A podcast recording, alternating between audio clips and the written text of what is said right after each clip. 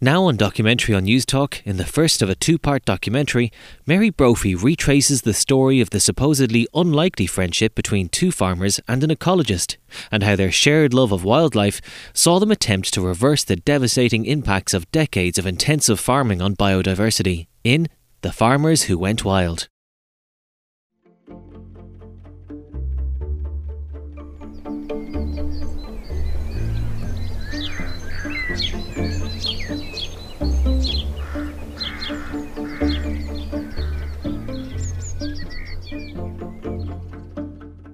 The Irish landscape is growing silent.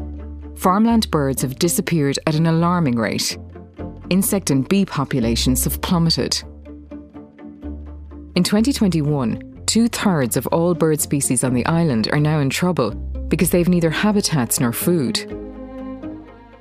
Nature is under attack, and agricultural policy is the primary cause. But this is not the story you've grown used to hearing only about how bad everything is and who wants to argue about who's to blame. This is a story about trying to do something about it.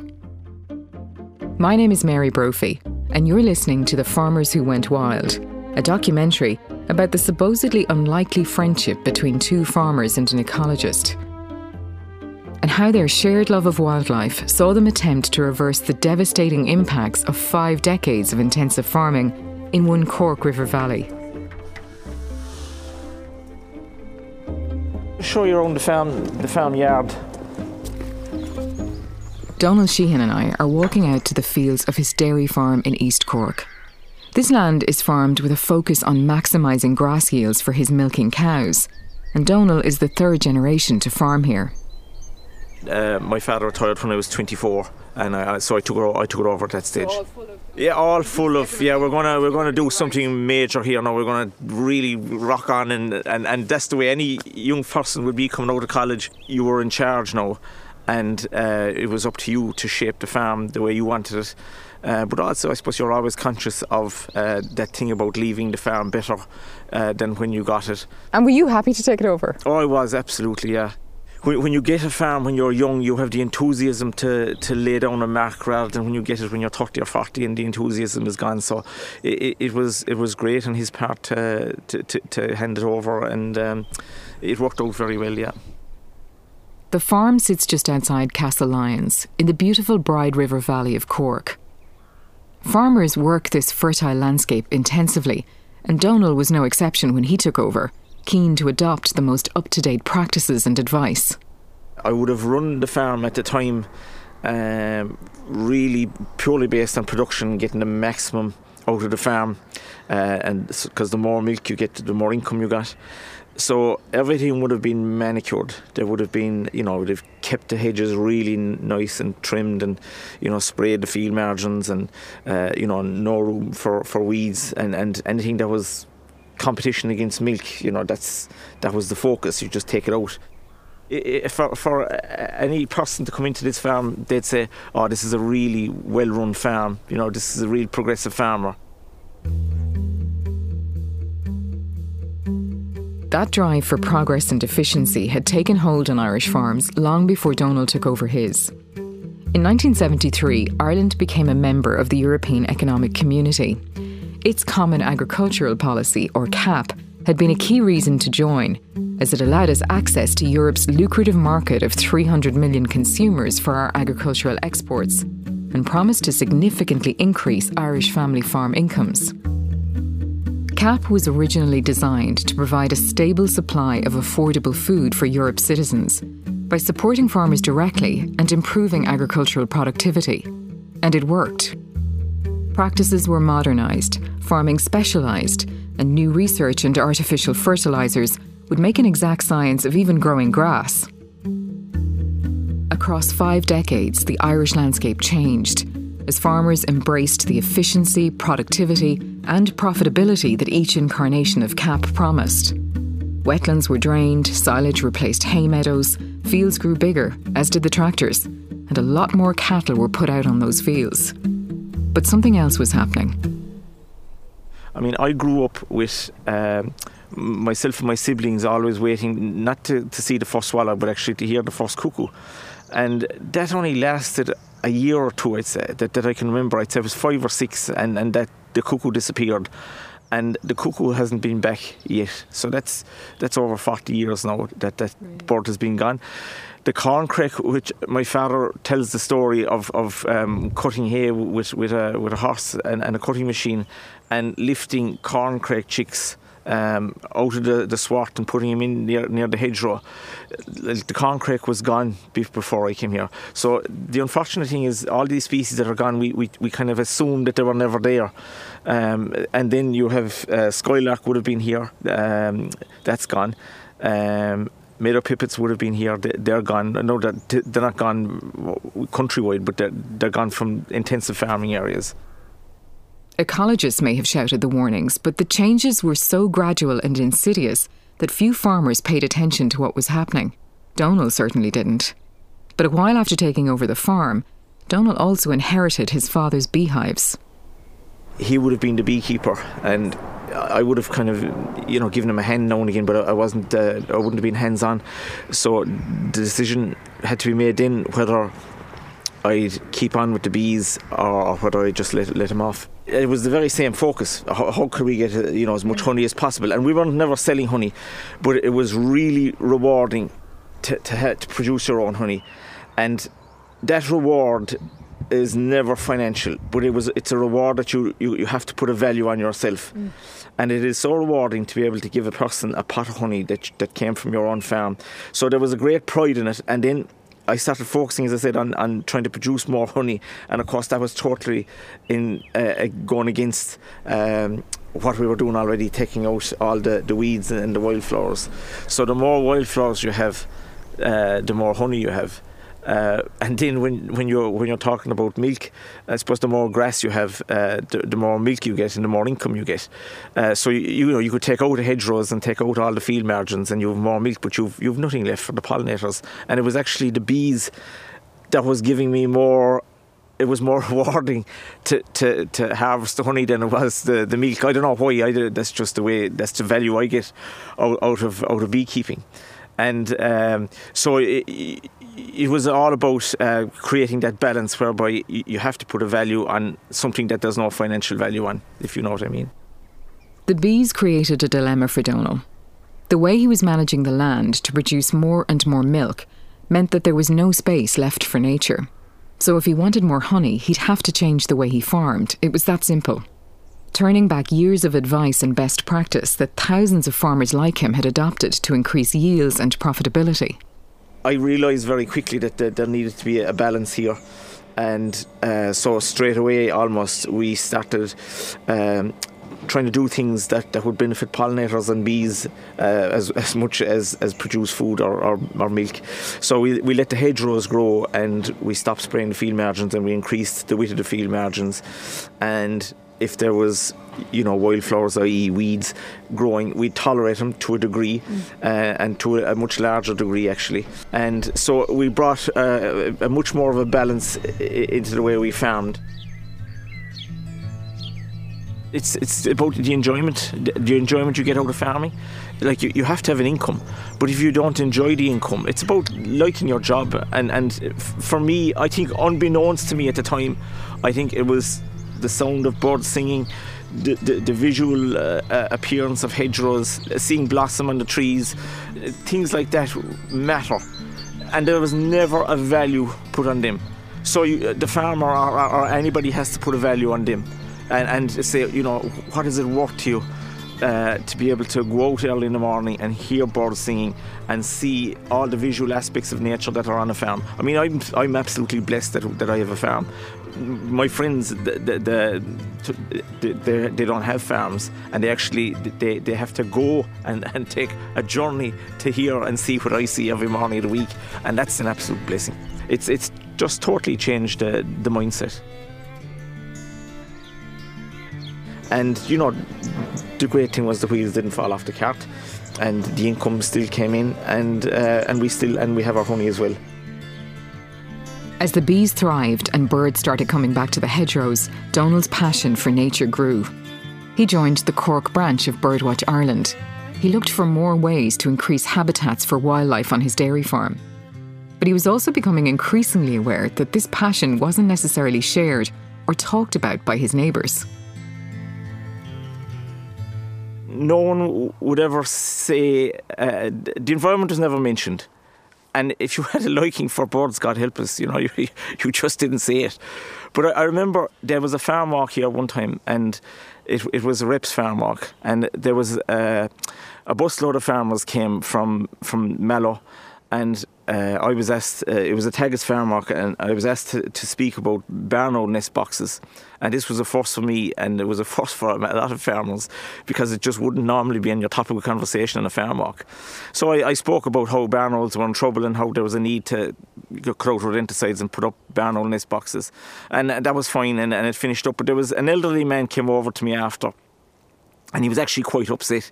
And he said it was the first time he had ever heard anyone standing up for, for nature, as it were. And it really struck a chord with me. I'd say the poor man is dead now because he was very elderly at the time.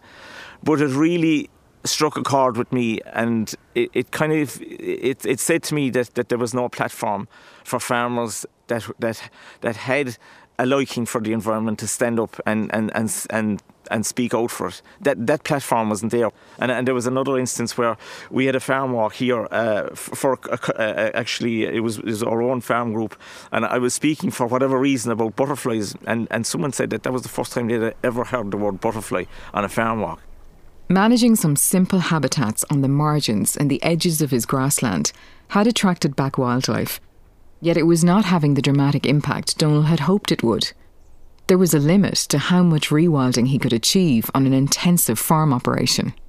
So it, what has come back, I suppose, is uh, because we've managed the hedgerows better now. You have all the the songbird species; they're plentiful, but it's never going to be uh, an achievement if you bring back a lot of songbirds because they are kind of the generalists anyway. Whereas really we, we need to start bringing back the ones that are that are really gone: the curlews, the lapwing, the snipe, uh, the skylark, uh, the, the corncrake, the cuckoo. But how? If Donal was ever going to hear the soundscape of his childhood, something more had to be done. And year on year, the problem was getting worse. Even common birds like the kestrel, a magnificent bird of prey that's been part of the Irish landscape for centuries, were now appearing on red lists of species in trouble.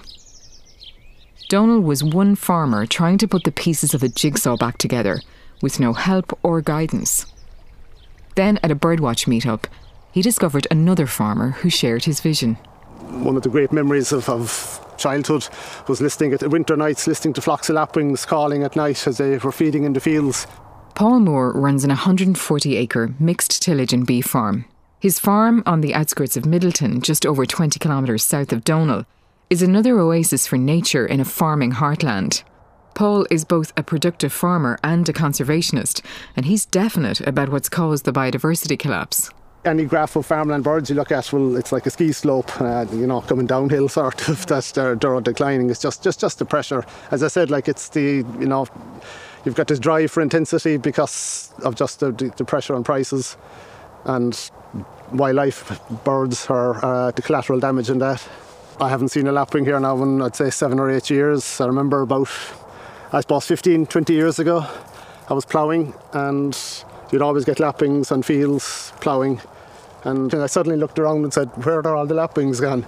there was only about 30 birds and down from over a thousand yeah. and now they're, they're just gone totally so yeah lots of birds like that have just either disappeared or declined in general a wildlife enthusiast from childhood paul had always worked to increase habitats on his farm planting trees leaving some wetlands and reducing inputs like insecticides and fertilizers where he could his farmland is home to increasingly rare species like barn owls and yellowhammers. Yet, despite his efforts, species continued to decline. Instead of providing solutions for Donal, Paul's shared experience seemed to confirm a depressing vista that there was little they could do in isolation to halt this decline, never mind reverse the damage. But the pair kept talking, looking for options, and then Paul introduced Donal to another Birdwatch member, an ecologist, Tony Nagle. I've known Paul for, oh gosh, probably over 30 years now at this stage. Donal then we met as he through Birdwatch Ireland as well. Tony had no family or professional background in agriculture. But as an ecologist, he offered Donal and Paul a fresh input. We began knocking our heads together and thinking how could we improve the pretty drastic situation on Irish farmland. Um, it, was, it was all very informal at first. There were numerous cases of we'd be out uh, surveying barn owls or whatever, and Donal would come along frequently, and I'd pass a comment. For God's sake, do we really need that much herbicide, or does that hedgerow have to be bulldozed, etc., etc.? You know, with, with the ecologist as well, it was a perfect, I won't call it a marriage, but it was a perfect um, committee, a little subcommittee. Tony would suggest something, and we'd kind of, Donal and myself would look at him and say, Yeah, nuts or what? like coming at it from very different side, the farming side of things. Just had, you know, we had different perspectives. It was great because Don, Donal and, Paul are farmers, and they both are different types of farmer. Donal is a, is a yeah, and he would he would regard himself as, and he, I think he prefers to say progressive farmer as opposed to intensive. But he is, you know, he's built a very successful dairy farming business. Uh, Paul then would be more focused on beef and tillage. So between the two of them, bar sheep farming as such, you know, we, we could actually discuss the bulk of Irish agriculture and I would pop questions to them on a regular basis. Why can't we? Why can't you do this? Why can't this be done? Etc. Uh, and they invariably would give you give the reasons as to why not. You know, which was the important one the important answers, if you like. Me being the non-farmer as such, it was easy for me to criticise what was going on. You know, not, i I, don't earn a living from farming. I, I, certainly would never claim to be an expert on Irish agriculture, but the two lads were able to answer an awful lot of my questions and explain the reasons why things are the way they are. As the informal chats continued, Donal, Paul, and Tony began to fully appreciate both the complexity in restoring ecosystems and the complex infrastructure of agricultural policy and economics that they were trying to work within. And I suppose that's where the problem begins then. Where do you draw the line between intensive agriculture and leaving a space for nature. Um, and unfortunately, nature has been forgotten about throughout that period of intensification. For Donal, this was the crushing reality. He had accommodated nature and wanted to do more, but his efforts ended at his farm gate. So you could be doing everything right, and it's absolutely useless. You know, if I do everything right here, it's just too small an area to make a difference. And then, you know, as I said, if someone else was five miles away, that's not much good either. So you needed this joined up thinking. And Paul is a tillage farmer down in Midleton, and I'm a dairy farmer here in Castlelyons. And, you know, we could be doing everything right, but uh, it was absolutely useless. That was the whole annoying thing about it. What was unusual about Donal and Paul was that they were trying to accommodate nature on intensive farms. But in creating isolated oases, they shared the frustrations of a growing number of farmers scattered in pockets across the country. Farmers who are committed to what is considered an unconventional path of farming with nature. I have a topper. I have a topper, and I only use it for rushes. Right. Okay. I don't. I've given up topping now. I mean, I started with one field, and it seemed to survive without topping. Uh, and then we moved on to it, and now it's the whole farm. Kim McCall runs a 214 acre mixed livestock farm in Calverstown, near Kilcullen, Kildare. Well, basically, I inherited the farm and had to do something with it. Knew nothing about tillage, didn't know much about stock farming either. So I said I'd start somewhere. You know, you got to make mistakes. This mistakes how you learn. Over the years, Kim trialled his own best practices on the farm. His permanent pasture is managed carefully, and as well as very little topping, no artificial fertilisers or pesticides are used here. What we're doing is we used to do a lot of set stocking, and now it's all rotational grazing. Uh, and then in the wintertime, the sheep are set stocked and then they just move around, just cleaning up the fields. The idea is to leave some grass so we can have spring grass in the. But we don't need that big burst of spring grass that the dairy farmer needs because we've got suckler cows and short grass for the ewes and lambs. So you need a, a relatively palatable short grass. We don't need vast quantities because uh, with the suckler cows, they've got a small calf on them. They don't need a bucket of milk, they just need a sip. and it's very productive. Um, we, we, we sort of pulse graze. We put a big amount of stock on, and then give it a decent rest period, which is no somehow no different to the dairy farms. But we don't follow every grazing with a bag of nitrogen. So what we do is we give it another couple of days rest, and the root structure is good. The grass is all the native type grasses, and the cows thrive on it. The sheep do well on it.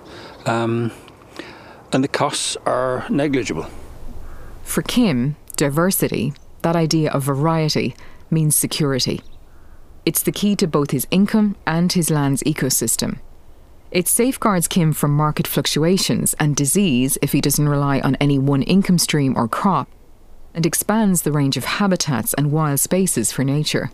Every field is surrounded by trees, either old trees or majority of them we planted. We planted, I think, but since my dad he, he started. About 40,000 trees on the farm, a total mixture.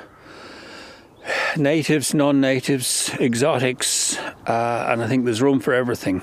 Um, because with the diseases coming in now, um, you never know what's going to survive. So if you plant a monoculture, doesn't really matter what it is. If it, even if it's native and it's dead ten years later, it's been a total waste of time.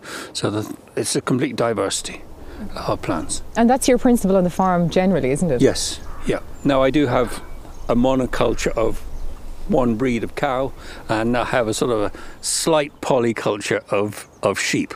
But it's just two enterprises, uh, and then my son has a firewood enterprise. So there's a there's a couple of different things happening on the farm. And as I look out onto this field here, Kim, I mean it's it's quite noticeable. Um, there's a fair few docks left in it. It's not topped. It's not that pristine mono grass species in the sward. You're looking out onto a, an older kind of landscape almost. Yeah, yeah. The the the, the youngest field reseeding wise on the farm, I think, is about 50 years old. So there's probably very little of that original seed in it. It's gone back to what the rest of the farm is. You don't use fertilizer then either. Don't use fertilizer. Don't use sprays don't top.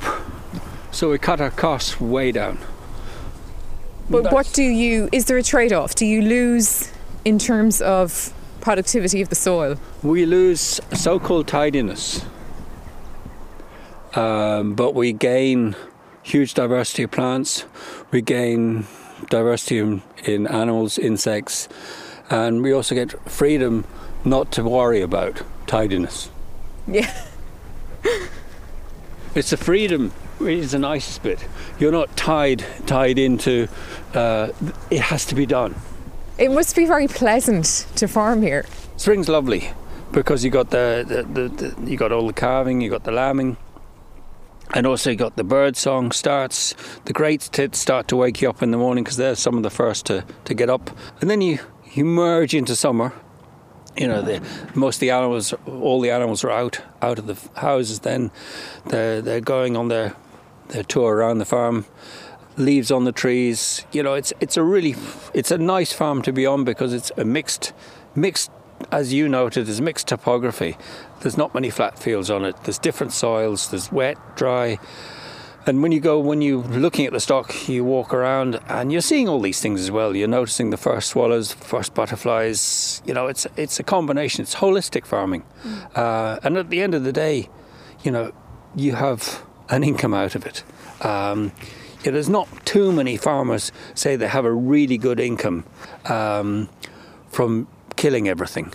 You can get a good income from not killing everything. This has been a deliberate choice of yours, though, having these diverse habitats on, on the same space. It's going with the flow. Yeah. So if it's a wet area, it's easy to keep it wet. If it's a semi-wet area, it's easy to keep it semi. It's really dry. But there's something more to it than that, Kim. I think it's giving you pleasure. Yeah, it's giving me pleasure, and it's also I've always been a contrarian. But how has an idea of farming alongside nature come to be seen as contrarian? And it has. Most farmers improve their land by taking out habitats, wetlands, or bogs, actively encouraged by decades of agricultural advice, schemes, and payments. Those decades of policy and payments lifted thousands of Irish farm families out of poverty and sustained rural Ireland. You're listening to The Farmers Who Went Wild on Documentary on Newstalk.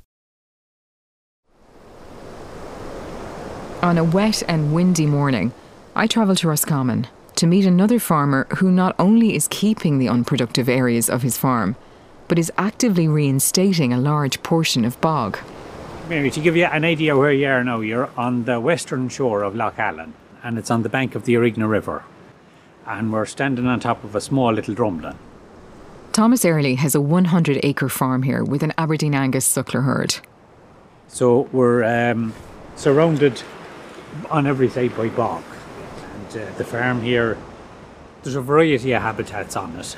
And um, we do a of putting in a garden, you could say, down on the bank of the river. So there's a nice bit of soil on the bank of the river.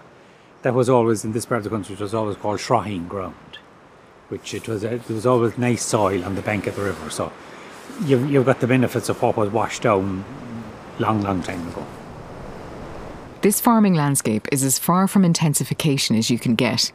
With wetter soils and more rainfall, there aren't any 100 acre flat fields of fertile ground around here. What I have is a small herd of suckler cows. And it's organic? It, oh, it's on, yeah, so it's orga- we are, we're organic since 1996. We were probably organic before that, but we didn't know. that was, you know, hadn't heard of organics before that. How did you get interested in nature? Where did all that begin?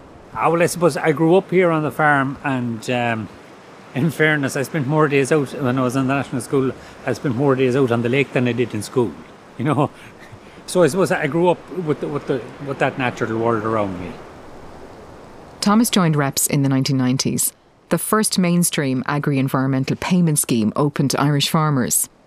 Designed to educate farmers about the unintended impacts of their farming on the ecosystem and then compensate them for preserving wildlife habitats, it was well subscribed here in the West, where small dry stock farmers were struggling to compete in the single market and looked to supplement their income.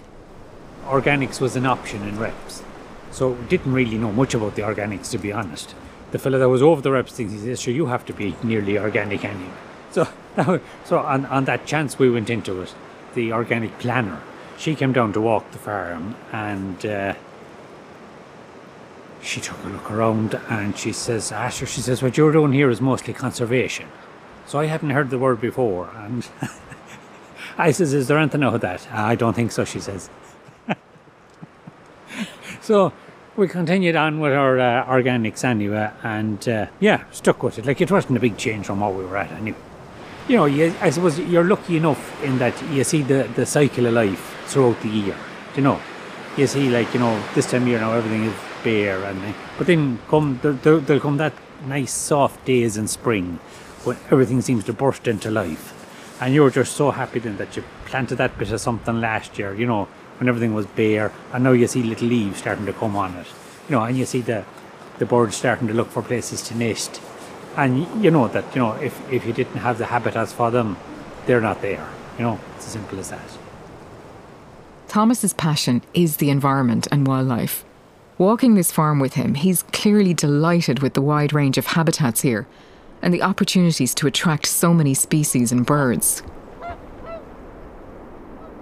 So, like we've whooper swans here. I mean, do you get other types of winter birds coming oh, in? Oh, you would, yeah, yeah. yeah. The, the widgeon duck come in along with them as well. Are you familiar with them?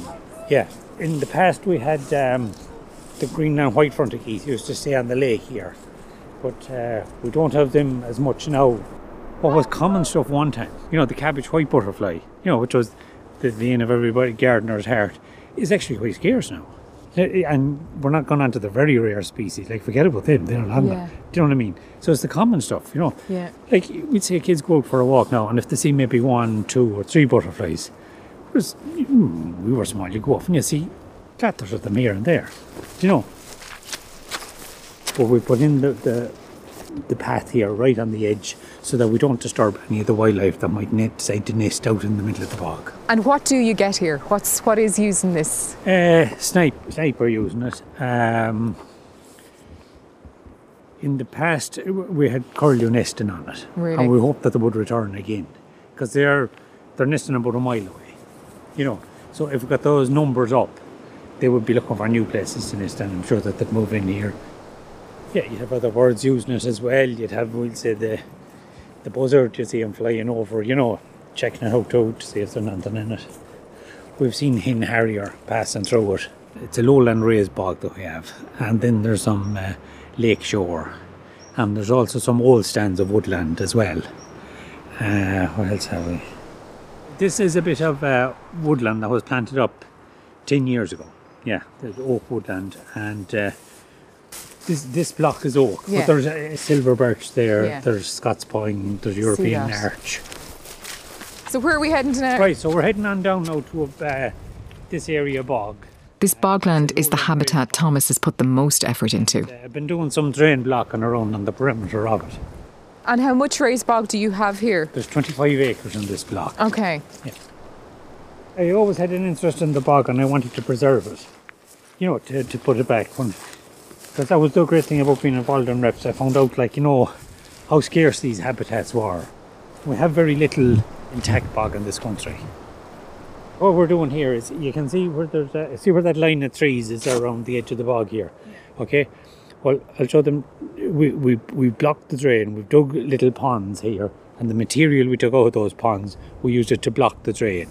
The whole idea is to slow the water down come that's getting away off the bog and to keep the water level high on the bog. For most farmers, blocking drains to flood bogland might sound strange, but Thomas has an eye to its future value. Over the last number of decades, we thought we were doing the right thing by draining them and using them as a fuel. But we, we're only now starting to realise that bogs are one of the greatest sources of keeping taking carbon out of the air and storing it in the ground. But a bog will only do that if the bog is active, what they call active. Okay, you can re-wet a bog, right? And at best, that might hold on to the carbon that's already there. But if, if, if you can get it back into the active, eh, back into an active bog again, that means it'll start to sequester the carbon and st- start building the carbon again. That means it starts to grow effectively. To grow, to grow, yeah, exactly. And that's what you want. And a growing habitat attracts more wildlife. So this this is a pool that was put in uh, about two years ago. So you can see that the vegetation is starting to move in from the sides on Yeah. it. Okay, that sort of still water is very good for dragonflies. Really. Oh, super! Yeah, that, no, that's what they need. Thomas is an innovator, and to be fair, he's a convert to nature's cause. So the benefits for wildlife always factor in his farming and enterprises rather than a purely financial approach. But he recognises that for others to follow suit, there has to be an incentive. if you want if you want people to start to restore their bogs, and a lot of people have small areas of bogs, they're going to look at this and say, ah, look, that's a nice idea. You know what I mean? It's going to cost me money. I'm not going to do that. But if they can say, yeah, well, I, I spend this much, and then I suddenly I, I start getting money back for this carbon that I'm saving, because carbon is going to be worth something in the future, and if you'll be able to sell your carbon rights to maybe some local business or something like that, in terms of the government starting to pay out on on new storing carbon like that. That we're that's that that's just starting at, at the moment. Yeah. In terms of farming and that conventional farming has been food production, increase your herd, increase the productivity of the land that you're you're working. You made a decision to go in the opposite direction. Yeah. Why? I suppose in the innocence when I was growing up, I thought everybody had a place like this. Do you know? But only re- you're realizing then that you know it's it's not. You know, and that what you have here is quite unique, and that it needs to be preserved. You know, and kept. You know, this is one of the parts of the problem is that farming was what was seen as being a good farmer was a, that if we say your father had 10 cows on that farm, if you could manage 12, 14 cows on it, now you had more production, so you were a better farmer. But in order to do that, you had to go in on the fields that were a bit wet, you had to drain them. And any ponds of that were probably dried out. Do you know what I mean? So all that wet sort of land was suddenly brought in to produce more grass. And uh, like in fairness to the farmers, they were asked to produce more food cheaply, and they done that. But there was a hidden cost in there was our loss of biodiversity, and it's only now we're realising that hidden cost that was in there, and uh, hopefully now that we, we'll, we'll have enough sense to put it back, or some of it back to the way it was. Because if nature gets a chance at all, it'll recover very quickly. You know, it's within our power to do it. Irish farmers like Kim McCall and Thomas Early may be in the minority in that biodiversity is not a fringe element of a productive landscape for them, but at the centre of what land ownership and food production is about. For years, marginal lands, special areas of conservation, or organic farmland have been seen as the fallback in protecting Irish biodiversity and wildlife habitats. It's why protected species like the corncrake are just about hanging on in places like Donegal. With some of the lowest rates of organic farmland in Europe at just around 2%, and the conservation red lists growing here, it's obviously not enough, and it's not working.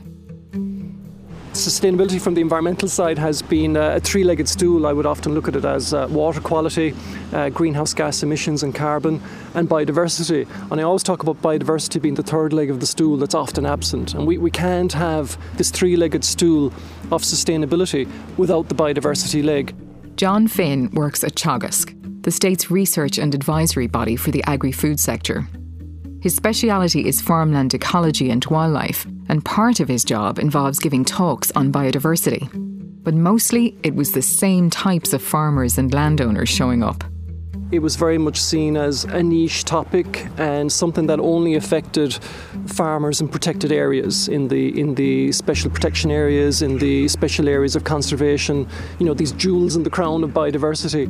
They were already kind of self-selected as the ones that were fierce interested and probably.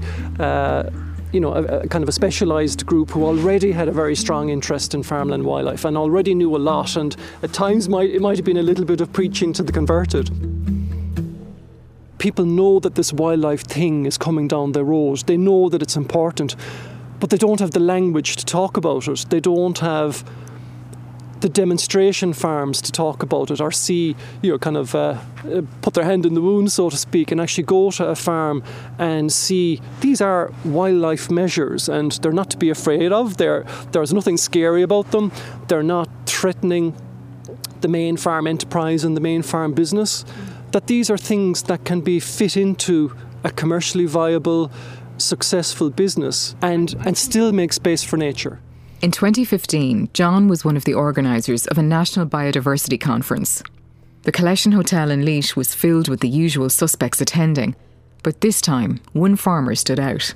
We had a uh, we'd organised a biodiversity conference, which we do about every four or five years, and uh, I was giving a talk about some new work that we were doing and uh, at the end of the talk, there was a couple of minutes for questions, and uh, I knew straight away from his accent he was a Cork man, and uh, he was asking, you know, these really spot-on questions about, you know, um, does your does your project, which is aiming to map the habitats on the farms, does it include the ponds? Does it include the field margins? When the when that session was over, he made a beeline for me, and of course, as a Kerryman, you'd always be a bit wary of a Corkman making a beeline for you. Donal Sheehan had driven the 140 kilometres from Castlelyons to hear John speak. Sure, straight away it was as obvious as could be his, his passion for the subject. And I hadn't met Donal before then and I hadn't heard about him.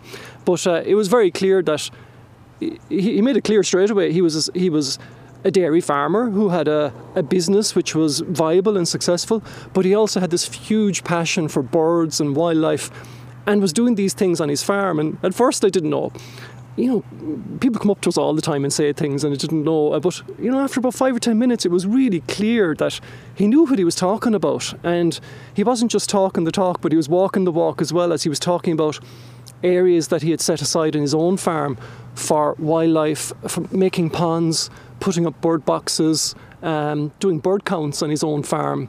And he was looking for, having done all this, he was looking for more advice on how to improve on what he was already doing in the past, you'd meet a couple of individuals who'd be very enthusiastic, and you just find out really uh, at the end of the day, all they'd done was cut their hedge in a slightly different way, and there was nothing too much to get excited about. And to be honest, I drove home that evening and didn't think any more about it.